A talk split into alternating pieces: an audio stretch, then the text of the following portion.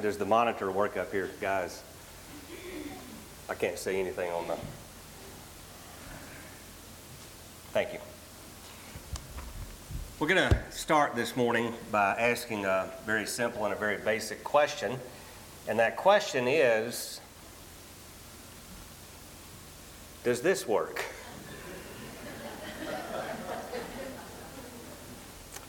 Turn it on. Okay, now the screen's blank. Okay, here we go. There we go. The basic question is Do you love the Lord? Now, I would venture to say that everyone here, if that question was put before them, whether in sincerity or not, you would say, Yes, I, I love the Lord. That's just a, that's just a given, especially within a congregation of the Lord's people.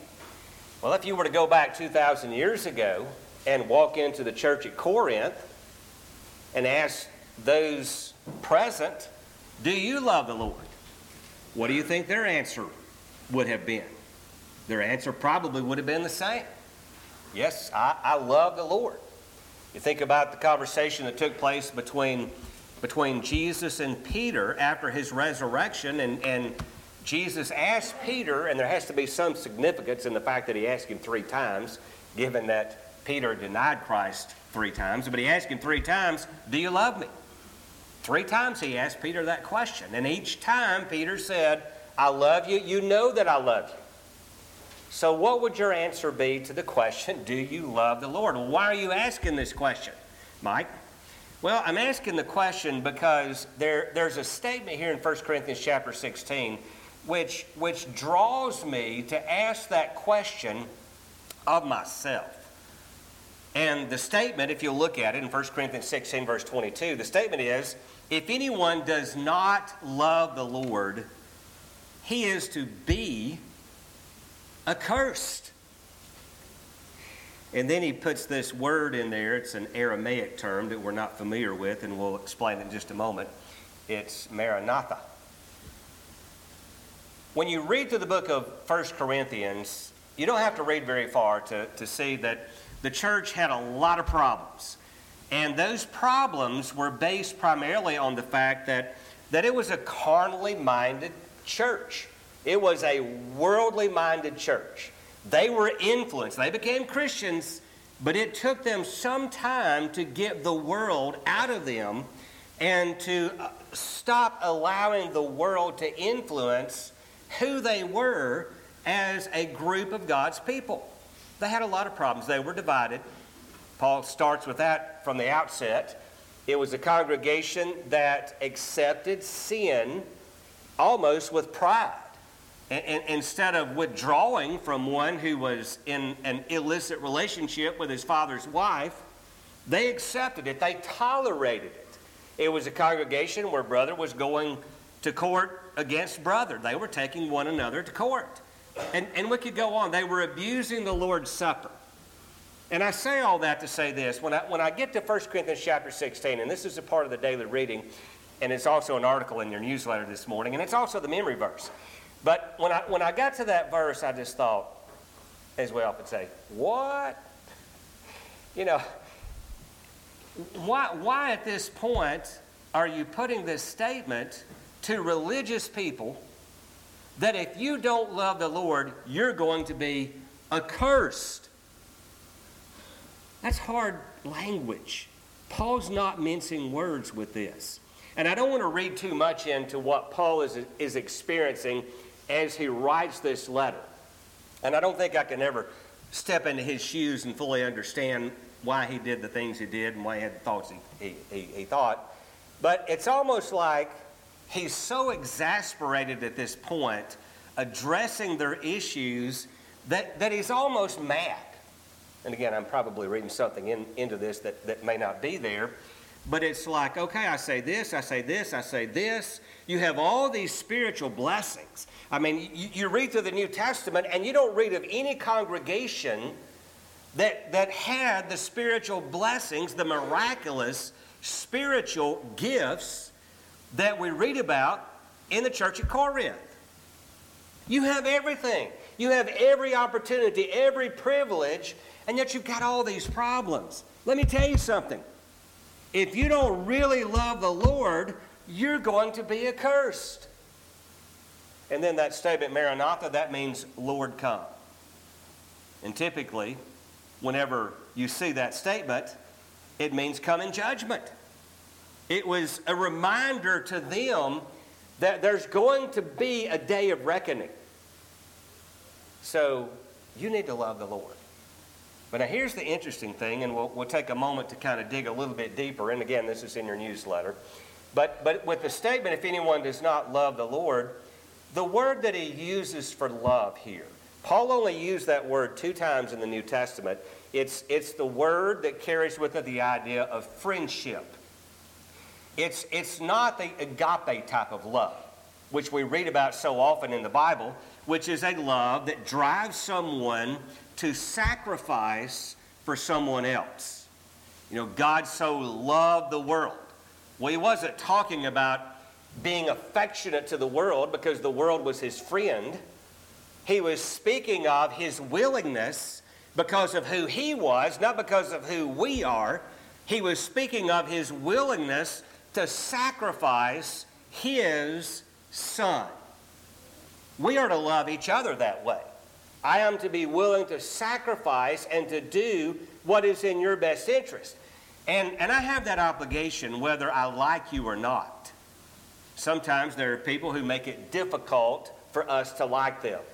Well, I am to have this affection. I am to have this affection for Jesus. He's not calling upon us here to sacrifice for Christ. Now, the Bible speaks to that, and we'll see that in just a moment.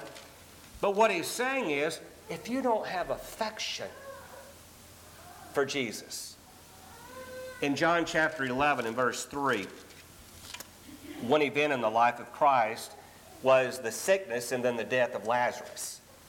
And in verse 3, we see this word, phileo. So the sisters sent word to him, that's Mary and Martha sent word to Jesus Lord, behold, he whom you love is sick. Now, Jesus didn't love Lazarus because of any sacrifice Lazarus had made for Jesus, or even because of the sacrifice that Jesus was going to make for Lazarus. Lazarus was his friend. He had a relationship with Lazarus. And when he found out that Lazarus was sick, and then when he learned of his death, that evoked this human emotion. Jesus wept. In verse 36 of this same chapter, so the Jews were saying, See how he loved him. He had feelings for Lazarus. He was kindly affectioned toward Lazarus. And then in chapter 20 and verse 2, John wrote the book of John. And often throughout the book of John, you see John making references to himself, but he never says, This is me. But you get to the point, if you study the book long enough, you begin to identify those, those references. And here's one in John chapter 20, verse 2, where John is writing, She ran and she came. This is at the empty tomb. She came to Simon Peter and to the other disciple whom Jesus loved. There's that word again. It's not talking about John's love for Jesus, he's talking about Jesus' love for John. It was an affection that Jesus had for John. That's why I believe Jesus selected John as the one who would be responsible for taking care of Mary after, after Jesus was gone. It, it was because of his affection, his feelings. Now, the question we'll ask again is Do you love the Lord? I'm not asking, and, and Paul wasn't begging the question either do we, do we sacrifice for Jesus? The question is Is he your friend? Do you have affectionate feelings for Jesus? Now let's look at that word, a curse, because this is what happens if you do not. It's the word anathema. And that's a strong word, too. In Romans chapter 9, when, when Paul was writing about the Jewish nation, and their rejection of Jesus. You, you see the, the love that he had for his people, but you also see in verse 3 him using this word, anathema. He says, I wish I myself were accursed. And then you see the statement, separated from Christ. So if anyone does not love the Lord, he'll be separated from Christ. Galatians chapter 1, you remember when Paul wrote to the churches of Galatia about their issues and how they had perverted the gospel by saying that you have to also keep certain commandments under the old law. Well, in Galatians 1 and verse 8, even if we or an angel from heaven should preach to you a gospel contrary to what we have preached to you, he is to be accursed. And then he says in verse 9, as we have said before, so I say again now, if any man is preaching to you a gospel contrary to what you received, he is to be accursed. What does he say? He's saying that if you change the gospel, you're going to separate yourself from Christ. In fact, he later on says to those who were buying into that philosophy, you've been severed from Christ. Now think about the punch that adds to the statement of 1 Corinthians chapter 16 and verse 22. If you don't have those affectionate feelings for Jesus, let's just forget keeping commandments for a minute. Let's just keep let's just forget check uh, checklist religion. Let's just forget all of those bullet points that you're checking off every day because you're willing to make sacrifice, agape love. You have that love for Jesus. The question is, do you have this love for Jesus? Do you have the affectionate love?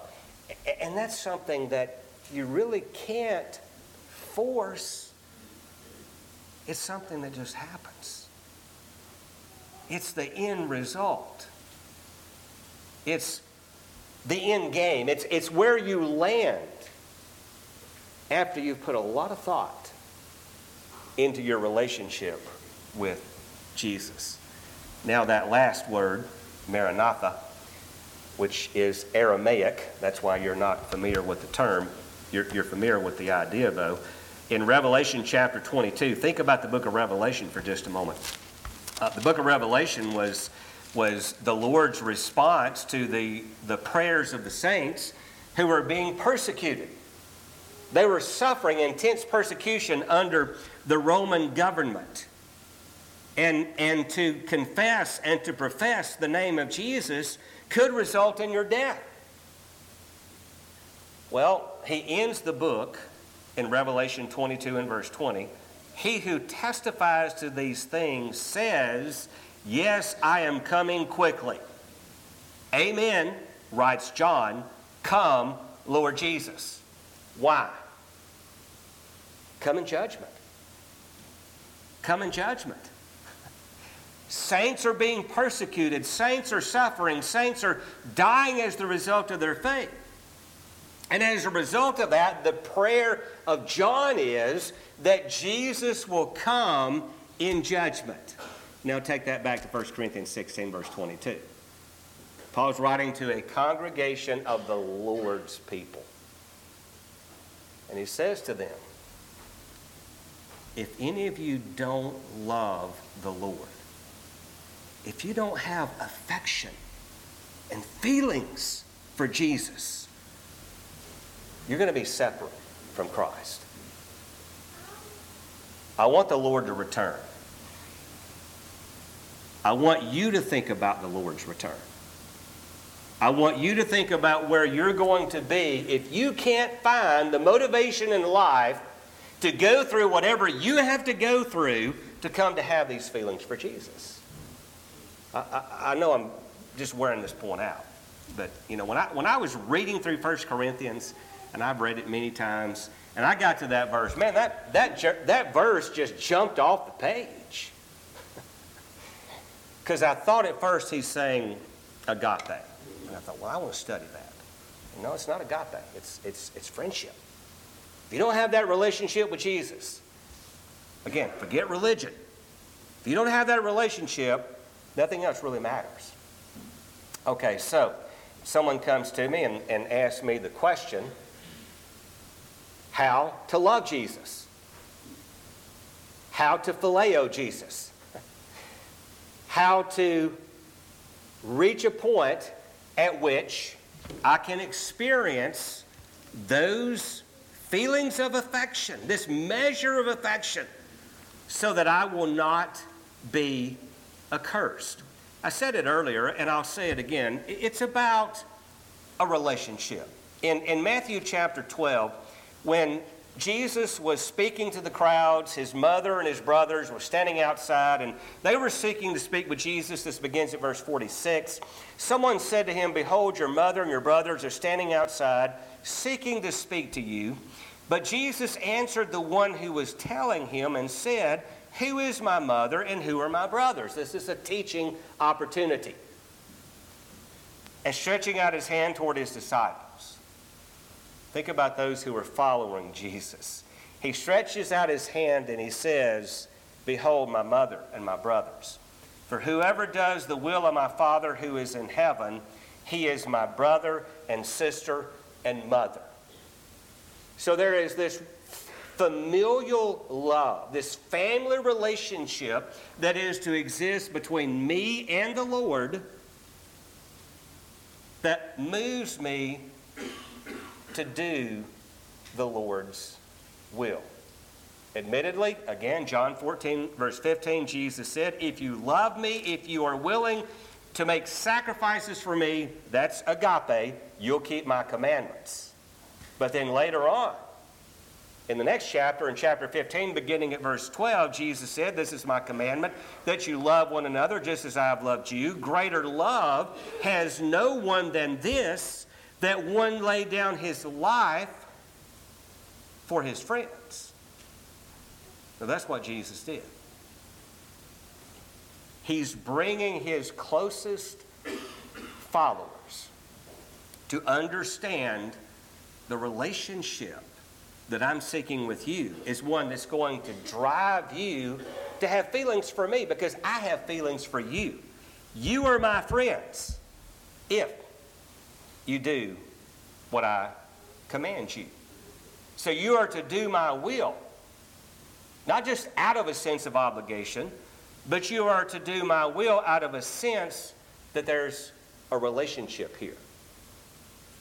What if someone now comes and asks the question, well, why we love Jesus in that way? And I'll ask the question at this point, as we think about these things, I'll ask it of myself and I'll ask it of you is that the way you love Jesus? Is that the way I love Jesus? Well, I'm here. Has nothing to do with being here. It has everything to do with what is in here, inside of you. In Romans chapter 5, here's some, here's some food for thought. In Romans chapter 5, beginning at, at verse 6, as, as Paul is writing to the church at Rome and he's encouraging them to think of how that they're saved by grace, he, he, he says in verse 6 of Romans chapter 5, For while we were still helpless, at the right time Christ died for the ungodly. There's motivation. For one will hardly die for a righteous man, though perhaps for the good man someone would dare even to die. But God demonstrates his own love toward us in that while we were yet sinners, Christ died for us. Much more then, having now been justified by his blood, we shall be saved from the wrath of God through him. Make some connections here. Why have these feelings for Jesus? It's because of what he did for me. I mean, let me just take everybody else off the planet except myself. He died for me. And he didn't die for me because I was worth dying for. He died for me because he loved me. If that can't move me to have affection for him, I got a major heart problem. In chapter 8 of the book of Romans, in verse 37. But all these things we overwhelmingly conquer through him who loved us. Here's another reason why I want to love Jesus with affection. For I am convinced that neither death, nor life, nor angels, nor principalities, nor things present, nor things to come, nor powers, nor height, nor depth, nor any other created thing will be able to separate us from the love of God which is in Christ Jesus our Lord. Knowing that God has said, knowing that Jesus has said, I will never move, I will never stop loving you there is nothing in this earthly existence, in this universe, that is ever going to come between you and I other than yourself. Now, notice in verse 38, what did Paul write? I am convinced. Paul was born out of time, as he said, in terms of his apostleship. He wasn't one of the inner circle. He wasn't with Peter, James, and John at the transfiguration. He wasn't with Peter, James, and John when, when they were separate from the others and, and Jesus shared with him during his hour of greatest need his feelings and how his heart was troubled. Paul wasn't with them. And there's a number of reasons why perhaps I would say that he wasn't. But I think one of the reasons perhaps he wasn't is because we can identify with him. He didn't walk with Jesus. But he knew of Jesus. He learned of Jesus. The same way that we can learn of Jesus, Paul learned of Jesus. And he said, I'm convinced that neither death nor life nor angels nor principalities, so forth and so on. Are you convinced of that? If you're not convinced of that, then do you love Jesus with phileo? Do you have those affectionate feelings? Another passage that comes to mind is 2 Corinthians 5 and verse 21, where the apostle wrote, He made him, that is, God made Jesus, who knew no sin, to be sin on our behalf, so that we might become the righteousness of God in him. Think about that. Every time you read through those gospel accounts and you come to that verse where Jesus is hanging on the cross and he shouts out, Eli, Eli, Lama Sabachthani. My God, my God, why hast thou forsaken me? There was a moment in which he experienced this profound sense of separation because God made him who knew no sin to be sin on our behalf. Jesus died on the cross when it should have been you, should have been me, because of my sin. he died. That's why I should have those feelings for Jesus.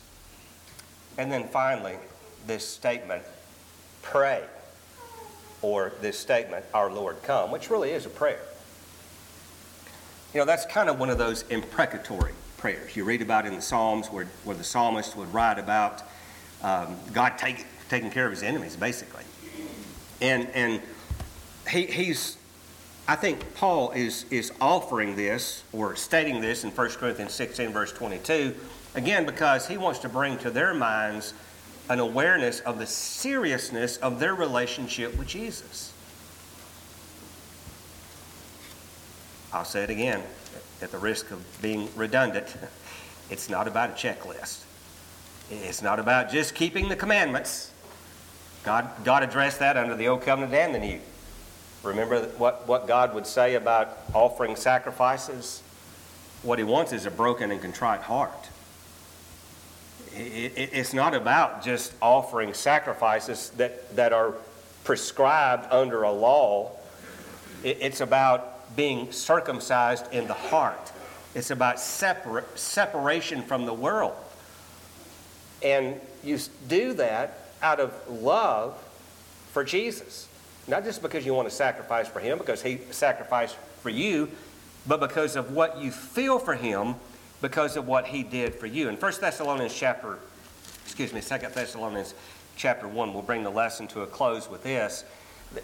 Here's something that kind of plumbs with this idea of, of praying that the Lord would come. And, and we know what's going to happen when the Lord comes. It's going to be judgment. He, he writes in verse 6, beginning, for after all, it is only just for God to repay with affliction those who afflict you. And those are the ones who don't love the Lord, even within the church. I'm absolutely convinced through all my years of preaching, those who have given me a hard time, well, this is a hard thing to say, those who have given me a hard time in preaching the gospel, forget, forget the ugly face. Forget all that you see when you look at Mike Waters. Think about what those who preach are trying to do. I'm convinced those who have given me a hard time, they don't love the Lord.